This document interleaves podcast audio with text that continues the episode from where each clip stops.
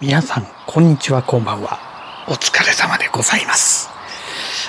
なんか、声の調子がちょっとおかしいですけども。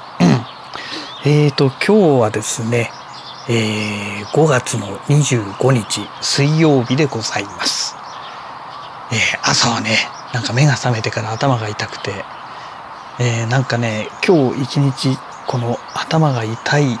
頭が痛いって言ってもね、そんなにすごい痛いってわけじゃないんですけども、微妙に微妙なこの痛さが残った状態のままね一日が過ぎてしまったという、まあ、そんな感じの、えーお休みでございましたけども。でね今日ですね実はあのあるものが届きました。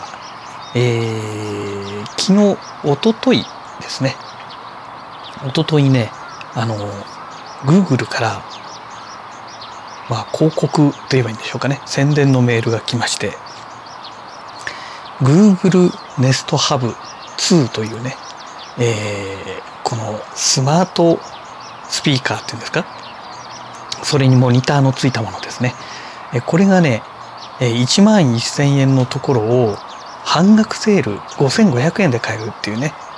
えーそういうね、えーなんなんていうんですかねクーポンコードっていうんですかね。なんかそれがついたメールがね届いたんですね。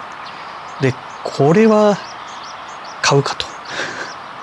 もうすでに1台持ってるんですけども1台持ってるんですけどももう1台買うかと。せっかく安くなってるしと。いうことでねポチったんですけどもで何のためにこれ買ったのかと。いうことなんですが、えー今ね私この倉庫部屋でね久しぶりに自宅でこう収録をしてるんですけども iMac こたつの上にね iMac を置いてるんですがこの部屋にはね時計がないんですよ。まあもちろんね iMac のこの画面の右上には日付と時計、ねえーが表示されてるんですけども、まあ、非常にね小さい文字なんですね。で、えー最近ね私あの YouTube でもう全画面で表示させて動画を見るっていうのをね、えー頻繁にやってましてそうするとね時計が当然消えてしまうんですね。そうするとねもうあの腕時計を見るかもしくは携帯スマホのね時計を見るか。でスマホの時計を見るのはね非常に面倒くさくて。ねあのー昔のねあのー携帯電話と違って今画面ってボタンを押さないと消えちゃってるじゃないですか。なので時計がね、時間が分かんないわけですよ。そのたんびにボタンね iPhone 今私 iPhone SE2 を使ってますんでこの丸いボタンピッと押すかねもしくは Galaxy Note 8いまだにね、えー使ってるんですけども、まあ、これのねサイドのボタンを押してね画面を表示させるかしないとね、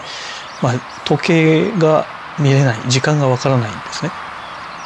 でまあ今はね Apple Watch してるから、まあ、腕時計を見ればわかるんですけどもあの Apple Watch をしてない時もあるわけですよ自宅にいる時もね。ってなった時に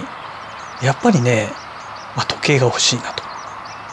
で時計が欲しいんだけどもじゃあ普通にね1,000円も出せばねそれなりのものが安いのが買えるじゃないですか。でそれでいいじゃんって話になるんですけどもまあたまたまね今回そういうことで Google から半額セールのものが来たので、まあ、とりあえず買うかと。いうことでね、まあ、今回ポチってようやくね今日届いたんですね。で届いたんですけども本当にねもうそもそも1台目をねじゃあ何に使ってるかって言ったら私がいつも寝てる布団の横にね置いてあるんですよ。やっぱりね時計としてしか使ってないんですね。もうお前はお前はアホかっていうツッコミがね入りそうなんですけどもあのね全くこれだけいろんな機能が詰まってる、ね、端末なのにお前は時計しか使ってないのかと。だったら目覚まし時計置いとけばいいだろうって話になるんですけども、まあ、買っちゃったもんはしょうがないですよね、まあ、1個目の話ですけどね。で1個目の方はこの睡眠をねなんかこの診断してくれるっていうね、まあ、その機能も使えるからいいかと思ってね、まあ、それで買ったんだけども、まあ、結局のところねこの睡眠のやつもねほとんど使っ,、まあ、使ってないというか見てないですよね。うんまああんまりねこのね睡眠何時間寝たとかねまあ個人的には正直どうでもよくて、まあ、それよりもね目が覚めた時にね気持ちよく目覚められるのかなんか起きてんだか寝てんだかよく分かんないままうとうと来ちゃって睡眠不足で辛いよっていう状態なのかっていう重要なのはねその結果じゃないですか。別にねそれをデジタルで表示して何時間寝ましたとかね。まあ正直どうでもいいなっていうね。あの買ってみて思ったんですけどね。結局ね快適に眠れる状態の方がいいよねっていう。もうそれだけの話なのでなんか睡眠診断ってどうなのっていうね、えー、部分がありますね。あのアップルウォッチなんかにもねついてるんですけどもただあの寝る時はねアップルウォッチ外して充電しちゃいますのであの、まあ、睡眠診断はね逆にそういう意味では使えないんですよね。うん、まあそんなわけでね、まあ、今日無駄にね本当に無駄にこの Google Nest Hub 2世代目しかも2代目が届いたということでね、まあ、セットアップはねめちゃくちゃ簡単ですね。あの Google ホームアプリ使って起動して、えー、で、まあ、セットアップしていくだけなので、うん、なんかしてねあの言われるままにこういじっていけばそのうちできちゃうっていうね、まあ、そんなものなので誰でもできるんですけども、うん、まあ多分他の機能は使わないかなって感じですかねでもね。あのなんだっけな。まあこれね時計を時計を表示させてまして天気と気温と明日の予報がね出るように今してあるんですけどもリラックスサウンドを再生とかねなんかねちょっと面白い機能があるんですけど最初の頃ねよくあの1台目を買った時にはねこれ使いましたけども、まあ、使ったっていうかね、まあ、単純にただ音を再生したっていうね、まあ、それだけなんですけどもでそのうちねもうリラックスサウンドで寝る時にこんなの音出してたらかえってうるさくて眠れないでしょって言ってねすぐ使わなくなっちゃったんですけども。あとね YouTube の動画を再生できたりとかうーんあとはなんかよくわかんないですね。でえっ、ー、とねあの何でしたっけ？Google, Google のクラウドありますよね。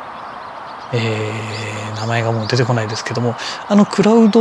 上に写真データとか載せてるとなんかそれをね連動させてここにねスライドショーみたいな感じでね画面にね表示させることができるらしいんですがそもそも私はあの Google のあのクラウドにはね写真はアップしてないんですよ。ほとんどアップしてなくてまあいろんなね仕事で使うデータとかもね一時的にアップしたりしてますのでまあ、そんな関係があってですね、まあ、あんまり正直使えないなっていう。まあ、使えないなっていうか自分が使ってないというだけなんですけどね。だから、うん、どうなのかなという これだけの、この時計のためだけにね、5500円出したのは本当、おバカちゃんだよねってあの言われそうな感じがするんですが、まあ、ついってしまいましたと。そんなお話でございます。はい。いや、本当お金は大切に使わないといけないですね。はい。えー、そんなわけでね、あの、今日は本当内容のない、あの、Google Nest Hub 2を買いましたというね、もうそれだけの話なので、まあ、買いました。はい終わりで、よかったぐらいのね、えー、その程度の内容にはなってくるんですけども、ね、まあ、あの皆さんも是非ねこういう半額セールとかのタイミングをね、えー、うまく使っていただければまあ何て言うんでしょう。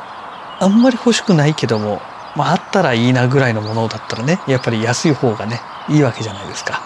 まあ、そういうものをねうまく利用されるのがいいかなと思います。はい、えー、そんなわけでまた次回のラジログをお楽しみください。それではまた。